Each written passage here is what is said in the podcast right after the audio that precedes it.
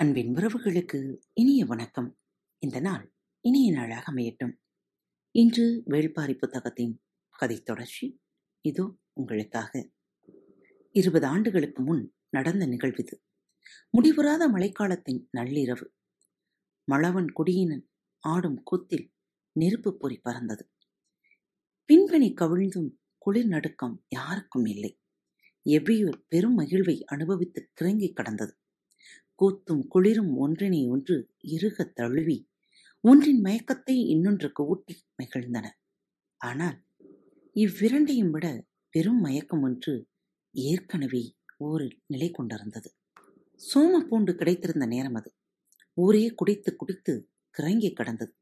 பல ஆண்டுகளுக்கு பிறகு இப்பொழுதுதான் கிடைத்துள்ளது. யார் விடுவார்கள்? இன்னும் பூண்டு கரையவே இல்லை என்று சொல்லிச் சொல்லி குடித்தார்கள். நீர் முகந்த குளம் வற்றி விழப்போகிறது என்று சொல்லியும் விடாது குடித்தார்கள். இந்நிலையில்தான் மழவன்குடி கூத்து கலைஞர்கள் ஊருக்கு வந்தார்கள். பாரிக்கு அப்பொழுது மனமாகவில்லை. மேலெல்லாம் இளமை துளித்து கிடந்த காலம். சோம பூண்டில் சொக்கியவர்களுக்கு மழவன்குடி கூத்தும் வந்து சேர்ந்தது. மழவன்குடியை கூத்திலே மயக்கும் குடி என்பார்கள். ஆனால் அவர்கள் மயக்க இங்கு யாரும் மிச்சமில்லை. எனவே மழவன் குடியினரை எவ்வியோ மயக்கியது. வந்தவர்களுக்கு முதலில் ஆளுக்கு ஒரு குவளையை கொடுத்தார்கள். அவ்வளவுதான். இடைவிடாது வாங்கி குடித்தார்கள். எப்பொழுதெல்லாம் தெளிவடைகிறார்களோ அப்பொழுதெல்லாம் குடித்தார்கள். எண்ணில் அடங்காத மது வகைகளை வாழ்வெல்லாம் குடிக்கிறோம். ஆனால் எந்த ஒரு மதுவுக்கும் இத்தகு மயக்கம் கிடையாது. உள்ளெருங்கிய கணத்தில் தொடங்கும் கிறக்கத்தை எதிலும் உணர முடியாது. கிறக்கத்தை அனுபவித்தபடியே முதுகெலும்பை முறுக்கி கிர்ரென மேலேறுவது என்பதெல்லாம் குடிக்காமல் உணர முடியாது. குடித்தால் உணரவே முடியாது. உணர்வின் எல்லைக்கப்பால் மனிதனை நிறுத்தும் மயக்கம் முதல் தொழிலேயே நிகழ்ந்துவிடும். முதல் மிடரு அடுத்ததையெல்லாம் மறக்க வைக்கும். எனவே முதலிலிருந்தே மீண்டும் மீண்டும் தொடங்க வேண்டியிருக்கும். சோமப்பூண்டின் கிறக்கம் கொண்டு கடந்த மழவன் குடியினர் தங்களின் பறையை சூடேற்றவே இல்லை. வந்து ஒரு வாரமாகியும் அவர்களின் கால்கள் அடவு பிடிக்கவில்லை. அவர்களால் இந்த மது மயக்கத்தை விட்டு பிரிய முடியவில்லை. எவ்வியொருளில் யாராலும் முடியாதது. இவர்களால் எப்படி முடியும்?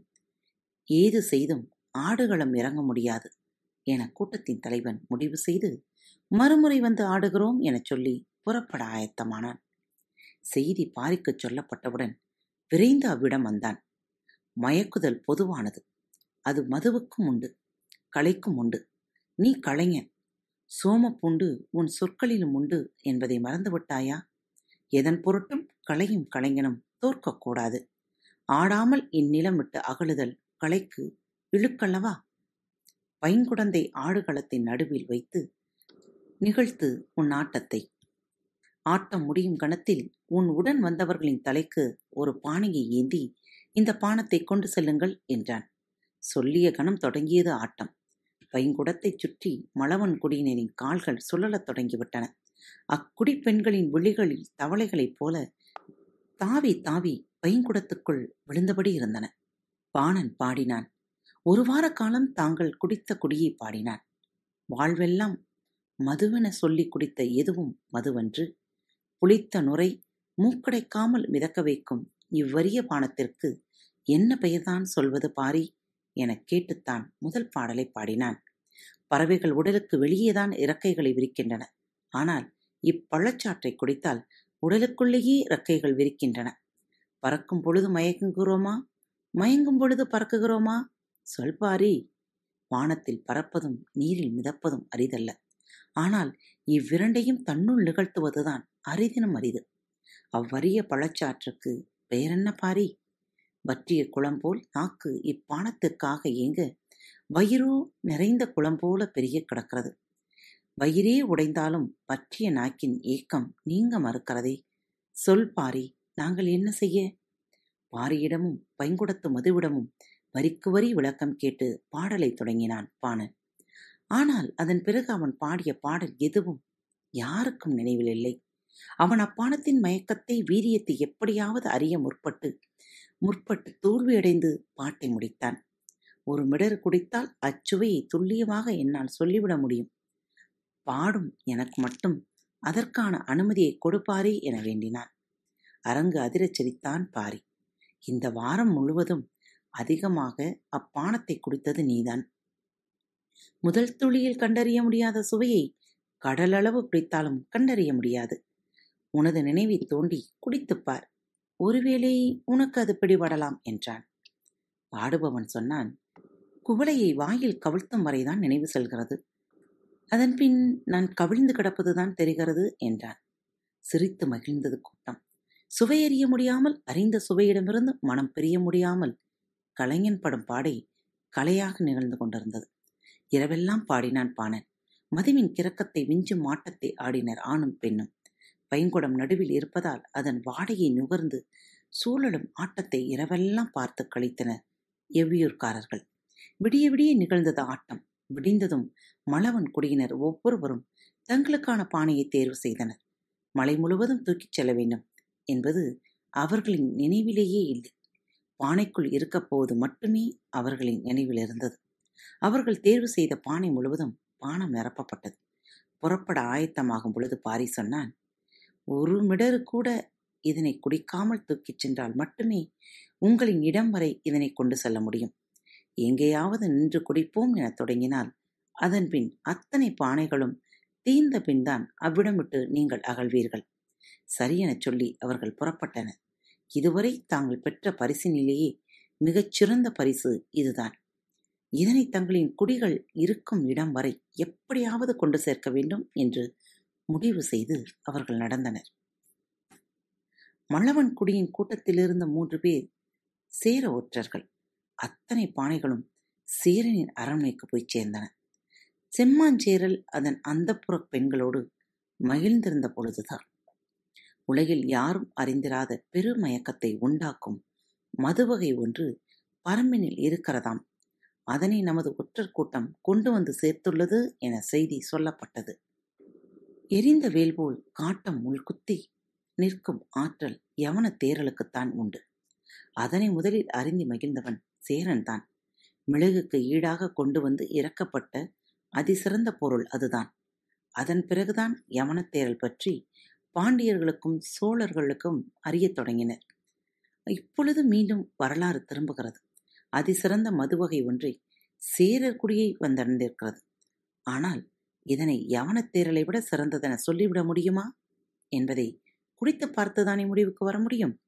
அந்த புற பெண்களை விளக்கி விரைந்து வந்தான் செம்மாஞ்சேரல். பதினாறு பெரும் பானைகள் அவையின் நடுவே வைக்கப்பட்டிருந்தன. பானைகளை விட்டு சற்று தள்ளி மழவன்குடி கலைஞர்கள் நின்று கொண்டிருந்தன. அக்குழுவின் தலைவன் தலை தாழ்த்தியபடியே நின்றிருந்தான். என் கூட்டத்தில் ஒற்றர்கள் இருப்பதால் தான் ஆட்டம் நிகழ்த்தாமல் மயக்கம் கொண்டே நாங்கள் புறப்படுகிறோம் என்று பாரிடம் சொன்னேன். அவனோ கலைஞன் தோற்கக்கூடாது என எம்மை ஆட வைத்து அப்பானத்தோடு பெரும் பரிசையும் கொடுத்து அனுப்பிவிட்டான். இனி இப்பானத்தின் ஒரு மிடரு கூட எங்களுக்கு கிடைக்கப் போவதில்லை என்று அவன் எண்ணிக்கொண்டிருந்த பொழுதுதான் செம்மாஞ்சேரல் முதல் மிடரினை அருந்தினான். அதன் பிறகு அவனது நினைவில் வேறெதுவும் இடம்பெறவில்லை பானைகள் ஒவ்வொன்றாக கவிழ்த்து வைக்கப்பட்டன. அவனால் நம்ப முடியவில்லை. இதன் கிறக்கமும் மயக்கமும் என்னவென்பதை அறிய பல முயற்சிகள் செய்தான். அரசவை பெரியோர்கள் வணிகர்கள் கடலோட்டிகள் என பலருக்கும் அருந்த கொடுத்தான். ஆனால் யாருக்கும் ஒரு குவளைக்கு மேல் கொடுக்கவில்லை. அவர்களோ மறு குவளை கிடைக்காதா என்று நாள் கணக்கில் இயங்கி நின்றனர். இதன் மயக்கம் எவ்வளவு பெரிய மனிதரையும் தாழ பணிய வைத்து விடுகிறது என்பதை ஒவ்வொரு நாளும் அவன் உணர்ந்தான். ஆனால் இதுவென்ன என்பதை மட்டும் யாரால் சொல்ல முடியவில்லை. அப்பொழுதுதான் வடதேசத்து முனி ஒருவர் அவனது அரண்மனைக்கு வந்தார். செய்தி அவருக்கும் சொல்லப்பட்டது. காட்டு மனிதர்கள் பல்வேறு மரப்பட்டைகளை கலந்து வடித்தெடுக்கும் மதுவகை வேறுபட்ட மயக்கத்தை தான் கொண்டிருக்கும். இதில் இவ்வளவு வியப்புற என்ன இருக்கிறது என்று சொல்லியபடி ஒரு குவளையை வாங்கி குடித்தார். முகத்தில் எவ்வித மாற்றமும் தெரியாததால் அவையில் இருந்த பலரும் அவரை சற்றே வியப்போடு பார்த்தனர். முனிவரை இப்பானம் ஒன்றும் செய்துவிடவில்லை என்பதைப் போல முகக்குறிப்பு இருந்தது. செம்மாஞ்சேரனும் வியப்புற்று அவற்றை உற்று பார்த்து கொண்டிருந்தான். அவரோ இன்னொரு குவளை கொடு என்றார். ஊற்றிக் கொடுப்பவன் மன்னனை பார்த்தான். மன்னனை தவிர வேறு யாருக்கும் மறுகுவலை கொடுக்கப்படவில்லை. செம்மாஞ்சேரன் முனிவனின் முகத்தை உற்று பார்த்தான். அவர் அப்பானத்திடம் தன்னை இழந்து விடவில்லை என்பது தெரிகிறது என்று எண்ணி மறுக்குவளை தரச் சொன்னான். அதனையும் வாங்கி குடித்தார் முனி. அவரது முகத்தில் எந்தவித வியப்போ மாற்றுதலோ தெரியவில்லை. ஆனால் எவ்வார்த்தையும் பேசவில்லை. இன்னொரு குவளை கொடு என்று மறுபடியும் கையை நீட்டினார். ஊற்றிக் கொடுப்பவன் அக்குவளையை வாங்கவே அச்சப்பட்டு மன்னனை பார்த்தான். மன்னனுக்கோ என்ன செய்வதென்று புரியவில்லை. பாதி குவளை ஊற்றிக் கொடு என்று சொல்ல வேண்டும் போல் இருந்தது. அப்படிச் சொல்வது தனக்கு அழகல்ல என்று அவனுக்கு தோன்றியது. மழவன்குடி தலைவன் தொலைவில் இருந்தபடியே இக்காட்சியை பார்த்து கொண்டிருந்தான். ஒரு குவளை முகர்ந்து கொடுக்க இவ்வளவு தயங்கும் மனிதர்கள் வாழும் உலகில்தான் பாரி எனும் பெருங்கொடையாளனும் வாழ்கிறான் என்று எண்ணியபடி பாடல் ஒன்றை முணுமுணுத்தான். அதற்கு செம்மாஞ்சேரல் கையசைப்பது தெரிந்தது. வேறு வழியில்லாமல் அடுத்த குவளை ஊற்றிக் கொடு என்று மன்னன் சொன்னது யாவருக்கும் புரிந்தது. ஊற்றிக் கொடுப்பவன் குவளையை வாங்கி பானைக்குள் முகர்ந்தான். கண் சொருகியபடி இருந்த முனி இடக்கையால் தாடியை தடவி கீழ் நீண்ட கடைமுடியை விரல்களால் உருட்டினான். அதை பார்த்த செம்மாஞ்சேரல் சொன்னான் ஊற்றுவதை நிறுத்து. அரங்கு அதிர்ந்து பார்த்தது. ஊற்றுபவன் அப்படியே நிறுத்தினான். ஆனால் உள் செருகிய கண்களை முனிவன் திறக்கவே இல்லை. நீங்கள் இப்பானத்தால் மயங்கி விட்டீர்கள். இனி உங்களால் இதனை கண்டறிய முடியாது. முனிவன் முகத்தில் முழுமையான மயக்கம் வெளிப்பட்டு கொண்டிருந்தது. கண் திறக்காமல் தாடியின் கடைமுடியை இடக்கையால் சுருட்டியபடியே சொன்னார் இதன் பெயர் என்ன? மன்னனும் அவையோரும் அறிந்திருக்கவில்லை. மழவன் குடியை எல்லோரும் பார்த்தனர். மழவன் குடி தலைவன் முன்வந்து சற்றே மெல்லிய குரலில் சொன்னான் சோம பூண்டிலிருந்து உருவாகும் பானம். உதட்டோறும் மெல்லிய சிரிப்பை வெளிப்படுத்தினான் முனிவன். அவையோருக்கு காரணம் புரிபடவில்லை. செம்மாஞ்சிரல் முனிவரையே பார்த்து கொண்டிருந்தான். முனிவன் வாய் திறந்து சொன்னார் இதுதான் சோமபானம் இதுவரை இப்பெயரை யாரும் கேள்விப்பட்டதில்லை. பொது பெயராக இருந்தது. அவையோர் அவர் சொல்வதை கூர்ந்து கவனித்தனர். முனிவர் சொன்னார் தேவர்கள் மட்டுமே அருந்தும் பானம். இது கிடைக்காதா என்று ஆண்டாண்டு காலமாய் காத்திருப்போர் பலர். இதன் சக்தி இனி அறிய மாட்டாய். மகா சக்தி கொண்டது. சொர்க்கம் என்ற பேருலகுக்கு மனிதனை கொண்டு சேர்ப்பது. முனிவர் பேசிக்கொண்டே இருக்க மயக்கம் எல்லா வகையிலும் நிகழ்ந்து கொண்டிருந்தது. அரக்கர்களிடமிருந்து இதனை மீட்கும் போரினை தேவர்கள் எல்லா காலங்களிலும் நடத்துகிறார்கள். செம்மாஞ்சேரல் உற்று பார்த்து கொண்டிருந்தான். அவனது கண்களுக்கு இப்பொழுது பானம் இருக்கும். ஒரு சில பானைகள் தெரியவில்லை. தனது அரண்மனை எங்கும் அப்பானைகள் இருப்பதாக தெரிந்தது. மயக்கும் பேருலகை அவன் அகக்கண்ணில் பார்க்கத் தொடங்கிவிட்டான் என்பதை முனிவன் உணரத் தொடங்கினான். அதன்பின் முனிவன் சொல்லும் எல்லா சொல்லிலும் சோமபானத்தின் மயக்கம் இருந்தது. சோம பூண்டை எடுத்துக்கொண்டு எவ்வியூருக்குள் வரும் வரை வேக வேகமாய் கதையை சொல்லிக் கொண்டு வந்தான் பாரி. ஆனால் சோமப்புண்டு கண்டறியப்பட்டு விட்ட செய்தி அதற்குள் ஊர் முழுவதும் தெரிந்துவிட்டது பாரியும் கபிலரும் ஊருக்குள் நுழைவதற்குள் ஊரே களைகட்டி இருந்தது. கபிலருக்கு பாரி சொல்லி வந்த கதையை முழுவதும் கேட்க வேண்டும் என்ற பேராவல் இருந்தது. அதைவிட அதிகமாக ஆவலை கையிலிருந்த சோமப்பூண்டு ஏற்படுத்தியிருந்தது கரைந்த பிறகும் அதன் சாறு அவரை சுண்டி இழுத்து கொண்டிருந்தது. கபிலரின் கையில்தான் அது இருக்கும் என்பதை எவ்வியருள்ள எல்லோரும் அறிந்திருந்தனர். ஊருக்குள் நுழைந்ததும் கபிலரை தோளிலேயே தூக்கி ஆட்டியது ஒரு கூட்டம். ஆட்டத்துக்கு இனிமேல்தான் வேலை என்று சொல்லி ஓடியது ஒரு கூட்டம். எங்கும் இருந்து சராசரியாக மக்கள் திரளத் தொடங்கினர். களை கட்டியது எவ்வியூர் பெருந்தாளி எனச் சொல்லப்படும் பெருவட்ட பானையை எடுத்து வந்தனர். அதில் குடம் குடமாய் நீர் ஊற்றினர். பானை எளிதில் நிரம்புவதாக இல்லை. அவ்வளவு நேரம் கூட பொறுத்திருக்க யாரும் ஆயத்தமாக இல்லை. கூச்சலும் குதியாட்டமுமாக சூழல் வேகம் கொண்டது. அதனினும் வேகமாக குடங்கள் வந்து கொண்டிருந்தன. நீர் நிரப்பி முடிந்ததும் கபிலரை பார்த்து பெருமகிழ்வோடு பாரி சொன்னான் சோம பூண்டை அதற்குள் போடுங்கள். அதற்கு பின் என்ன நடந்தது என்பது துண்டு துண்டாகத்தான் நினைவிருக்கிறது. சோம பூண்டை உள்ளே போட்டவுடன் எழுந்த மனம் முதல் கிறக்கத்தை உண்டாக்கியது. இழுத்து மூச்சு விட்டு மயங்கிய பொழுது ஒருவர் மாற்றி ஒருவர் இடித்துக் கொண்டிருந்தது நினைவில் இருந்தது அதன் பின் மேல் மாடத்தில் கையில் குவளையோடு பாரி அருகில் இருந்தான். அப்போது கபிலரின் கையிலும் குவளை இருந்தது. பாரியிடம் செம்மாஞ்சிரலின் கதையை கேட்டார். பாரியும் அதனைச் சொன்னான் சோம பணம் எங்களுக்கு வேண்டும்.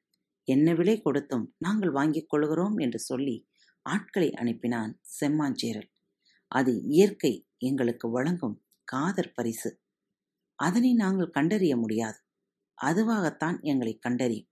பல ஆண்டுகளுக்கு ஒருமுறைதான் அது நிகழும் என்று சொல்லி அனுப்பினேன் என்றான் பாரி. கபிலர் நினைவு மீண்ட பொழுது அவரது குடிலில் படுத்திருந்தார். பொழுது நண்பகலை கடந்திருந்தது. வெளிச்சத்தை பார்த்ததும் விடிந்து விட்டதா என்று கேட்டபடிதான் எழுந்தார். உடனிருந்த உதிரன் சொன்னான் நண்பகல் கடந்து விட்டது. நான் எப்பொழுது குடிலுக்கு வந்தேன்? நீங்கள் வரவில்லை. நான் தான் கொண்டு வந்து சேர்த்தேன். அதன்பின் விளக்கம் கேட்க விரும்பவில்லை. உணவு ஏற்பாடாகப் போகிறது. நீங்கள் தயாராகுங்கள் என்று சொல்லிவிட்டு போனான் உதிரன். கபிலரும் வேக வேகமாக தயாரானார். இன்றாவது முழுக்கதையும் கேட்டுவிட வேண்டும் என்று பேரார்வம் கொண்டிருந்தார். புறப்பட்டு கொண்டிருக்கும் பொழுது அவரருகே புலப்பட்டது. பெருக்கெடுக்கும் ஆர்வத்திற்கு கதையை மீறிய காரணம் ஊற்றப்படும். குவளையில் உண்டென்று மாலையில் வழக்கம் போல மேல் மாடத்துக்கு வந்து சேர்ந்தார் கபிலர். அவரின் வருகை எதிர்பார்த்திருந்தான் பாரி. உடன் தேக்கனும் முடியனும் இருந்தன. கபிலருடன் வந்த உதிரனை அனுப்பி காலம்பனை அழைத்து வரச் சொன்னான் பாரி. உதிரனும் புறப்பட்டு போனான். கபிலர் வந்து உட்கார்ந்ததும் ஆர்வத்தோடு தொடங்கினார். செம்மாஞ்சேரல் சோமப்பானம் கேட்டு ஆள் அனுப்பியதற்கு நீ மறுமொழி சொல்லி அனுப்பியதாக கூறினாயே அதன்பின் என்ன நடந்தது? பாரி கபிலரை பார்த்து மெல்லிதாய் ஒரு பொன்முறுவல் உதைத்தான். கபிலருக்கு காரணம் புரியவில்லை. ஏன் விளக்கம் சொல்லாமல் சிரிக்கிறாய்? பாரி சொன்னான். முழுக்கதையும் நேற்று சொல்லி முடித்தேன். நீங்கள் மறுபடி முதலிருந்து கேட்கிறீர்களே அதுதான் சிரித்தேன். கபிலருக்கு சற்றே வெட்கமாக இருந்தது. முழுக்கதையும் சொன்னாயா? நான் தான் நினைவு தவறிவிட்டேன் என நினைக்கிறேன் என்று கூறி மறுபடியும் கதை சொல்லச் சொன்னார். பரம்பின் மறுமொழி கேட்ட செம்மாஞ்சேரல் பெருஞ்சினம் கொண்டான். சோமபானத்தை தங்களுக்கு தர மறுக்கிறான் பாரி என்ற முடிவுக்கு போனான். எதையாவது செய்து அதனை காப்பாற்ற வேண்டும் என்று எண்ணியவனுக்கு வடதேசத்து முனி பற்பல எடுத்துக்காட்டுகளை கூறி வெறியூட்டினான். சேரர் படை பரம்பின் மேற்கு முகடு நோக்கி அணிவகுக்கத் தொடங்கியது. கூட்டத்தின் குரல் எப்பொழுதும் கேட்டுக்கொண்டே இருப்பது போல் இருக்கிறது. ஆனாலும் மயங்கி கிடப்பவனுக்கு இவையெல்லாம் நினைவில் தங்காது. நினைவில் இவை இருக்கின்றன என்றால் நான் மயக்கம் கொள்ளவில்லை என்றுதானே பொருள்? குவளையில் மது அருந்தியபடியே பேசிக் கொண்டிருப்பது வாழ்வெல்லாம் உள்ள பழக்கம் தானே? இப்பொழுது மட்டும் ஏன் அந்த பழக்கத்தை முழுமை கொள்ள முடியவில்லை? நம்மால் மட்டும்தானா அல்லது யாராலும் முடியவில்லையா? கேள்விகள் எழுந்தபடியே இருக்க புரண்டு படுத்தார் கபிலர். விழிப்பு தட்டியது கண்விழிக்கு நினைத்தாலும் சிந்தனை விடுவதாக இல்லை. வெளியில் தெரியும் வெளிச்சத்தை உள்வாங்க முடியாமல் கண்கள் கூசி திறந்தன. நாம் எப்போது வந்து சேர்ந்தோம் என்று உதிரனிடம் கேட்டார் கபிலர் பதில் சொல்ல தயங்கியபடி உதிரன் நின்று கொண்டிருந்தான். ஏன் பதில் சொல்ல தயங்குகிறாய் என அவர் கேட்டுக்கொண்டிருந்த பொழுது பதில் என்னவென்று அவருக்கே புரிந்தது. அவர் மேல் மாடத்திற்கு கல்லிருக்கையில்தான் படைத்திருந்தார். வீடு திரும்பவே இல்லை. மீண்டும் பகற்பொழுது கழிந்தது. குளித்து தயாராகி மாலை பொழுதில் மேல் மாடத்தை வந்தடைந்தார். ஆனால் இன்று கபிலர் வரும் முன்பே ஆட்டம் தொடங்கிவிட்டது. காளமன் தான் தொடங்கி வைத்தான் என்றான் பாரி. முடிக்க முடியாத ஆட்டத்தை யார் தொடங்கினார் என்ன என்றார் கபிலர். ஆட்டம் என்றால் அது முடியத்தான் வேண்டுமா என்று கேட்டான் காளம்பன். கேள்வி சரிதான். ஆனால் நான் ஆட்டத்துக்குள் வந்த பிறகுதான் இதற்கான விடையை சொல்ல முடியும் என்றார். வீரனொருவன் நீட்டிய குவளையை வாங்கிய கபிலர் குடிக்காமல் கையில் பிடித்தபடியே பாரியிடம் கேட்டார் இந்த ஆட்டத்தை பற்றி பின்னர் பேசுவோம். செம்மாஞ்சேரல் என்னதான் செய்தான்? பாரி வழக்கம் போல் சிரித்தான். ஏன் சிரிக்கிறாய்? நேற்று முழுக்கதையும் நீ சொன்னாயா? சிரித்தபடியே ஆம் என்று தலையாட்டினான். கதையை கேட்ட எனக்கு எதுவும் நினைவில்லை. கதை சொன்ன உனக்கு மட்டும் எப்படி நினைவிருக்கிறது? முன்பை விட பெரும் சத்தத்தோடு சிரித்தான் பாரி. கபிலருக்கு இதற்கான காரணம் புரியவில்லை. கதை சொல்லி முடிக்கும் வரை குடிக்க கூடாது என எனது குவளையையும் வாங்கி குடிப்பவர் நீங்கள்தானே? அப்புறம் எனக்கு எப்படி மறக்கும்? என்றான். சிரிப்பில் உருண்டது மேல் மாடம். காலம்பன் காடதிர சிரித்தான். உரையேறி தும்மல் கொண்டு மீண்டும் சிரித்தான். அவனால் சிரிப்பை அடக்கவே முடியவில்லை. கண்ணில் நீர் வழிந்து கொண்டிருந்தது. விடாமல் சிரித்தனர் எல்லோரும். பாறையின் கண்ணிலும் நீர் திரண்டது. இப்படி மகிழும் காலம்பனை காண இத்தனை நாளானதென நினைத்து திரண்டது நீரானது. குவளைகள் சில நொறுங்கி இருக்கலாம் ஆனால் தனது கால்பட்டு பானை ஒன்று சரிந்து விழுந்ததும் கண் விழித்தார் கபிலர். பக்கத்தில் படுத்திருந்த உதிரன் கண் விழித்தான். பானை காலருகில் எப்படி வந்தது உதிரா? எனக் கேட்டார். உதிரன் சொன்னான் வீட்டில் உள்ளோர் அவ்விடம் வைத்துள்ளனர். பதில் கேட்டு திருக்கிட்டார் கபிலர். நாம் இருப்பது சரி வேண்டாம் என முடிவு செய்து விளக்கம் எதுவும் கேட்காமல் அவ்வீட்டை விட்டு எழுந்து நடந்தனர். தேக்கன் தான் நேற்று கதையைச் சொன்னான். அந்த போரின் முடிவு மட்டும் நினைவில் இருந்தது ஒளி சரிய போகும் அந்த கடைசி பொழுதில் பாரியின் வாழ்வீச்சு எதிர்கொள்ள முடியாததாக இருந்தது. இருதரப்பு வீரர்களும் நிகழ்வதை உற்று பார்த்து கொண்டிருக்க கன நேரத்தில் செம்மாஞ்சிரலின் தலையை இடப்புற காட்டை நோக்கி சீவி சரித்தான் வேள்பாரி. போர் தொடங்கி நீண்ட தாக்குதலுக்கு பின்தானே இது நடந்திருக்கும். ஆனால் அதுவெல்லாம் சொல்லாமல் இதனை மட்டும் ஏன் சொன்னார்? தேக்கன் என்று தோன்றியது. தோன்றிய மறுகணமே அவர் முழுமையும் சொல்லியிருப்பார். நமக்குதான் நினைவில் தங்கவில்லை என நினைத்தபடி நடந்தார் கபிலர். ஆனால் செம்மாஞ்சேரலின் தலையை பாரி சீவி எறிந்தது மட்டும் எப்படி நினைவில் இருக்கிறது என்று கேள்வி எழுந்தது. சோமபானத்தின் மீள முடியாத மயக்கத்தில் மூழ்கினாலும் அதனை கிழித்து நினைவின் ஆழத்துக்குள் இறங்கும் வல்லமை பாரியின் வாளுக்கு உண்டு என்று தோன்றிய பொழுது மெய் செலுத்தது கபிலருக்கு. காத்திருங்கள். மீண்டும் அடுத்த வாரம் இதே நாள் சந்திக்கலாம். பரம்பின் குரல் மீண்டும் ஒழிக்கும் இப்படிக்கு உங்கள் அன்பு தோழி. அன்பு நேயர்களில் பாரத் வலையொலி பக்கத்தை தேர்ந்தெடுத்து கேட்டுக்கொண்டிருக்கும் உங்கள் அனைவருக்கும் மனம் நிறைந்த வாழ்த்துக்கள் நன்றிகளும். பாரத் வலையொலி பக்கத்தின் நிகழ்ச்சிகள் உங்களுக்கு பிடித்திருந்தால் மறவாமல் லைக் ஷேர் மற்றும் சப்ஸ்கிரைப் செய்யுங்கள். நிகழ்ச்சிக்கான மதிப்பெண்களை ஸ்டார் வடிவத்தில் மறவாமல் கொடுங்கள். நிகழ்ச்சி பற்றிய கருத்துக்கள் இருப்பின் கீழே குறிப்பிடப்பட்டுள்ள இமெயில் முகவரிக்கு அல்லது உங்களது மெசேஜ் பாக்ஸில் ரெக்கார்ட் செய்தோ தாராளமாக அனுப்புங்கள். உங்களது கருத்துக்கள் தான் இந்த நிகழ்ச்சியை மேலும் மேலும் வளர உதவி செய்கிறது. மறவாமல் எழுதி அனுப்புங்கள். இப்படிக்கு உங்கள் அன்பு தோழி.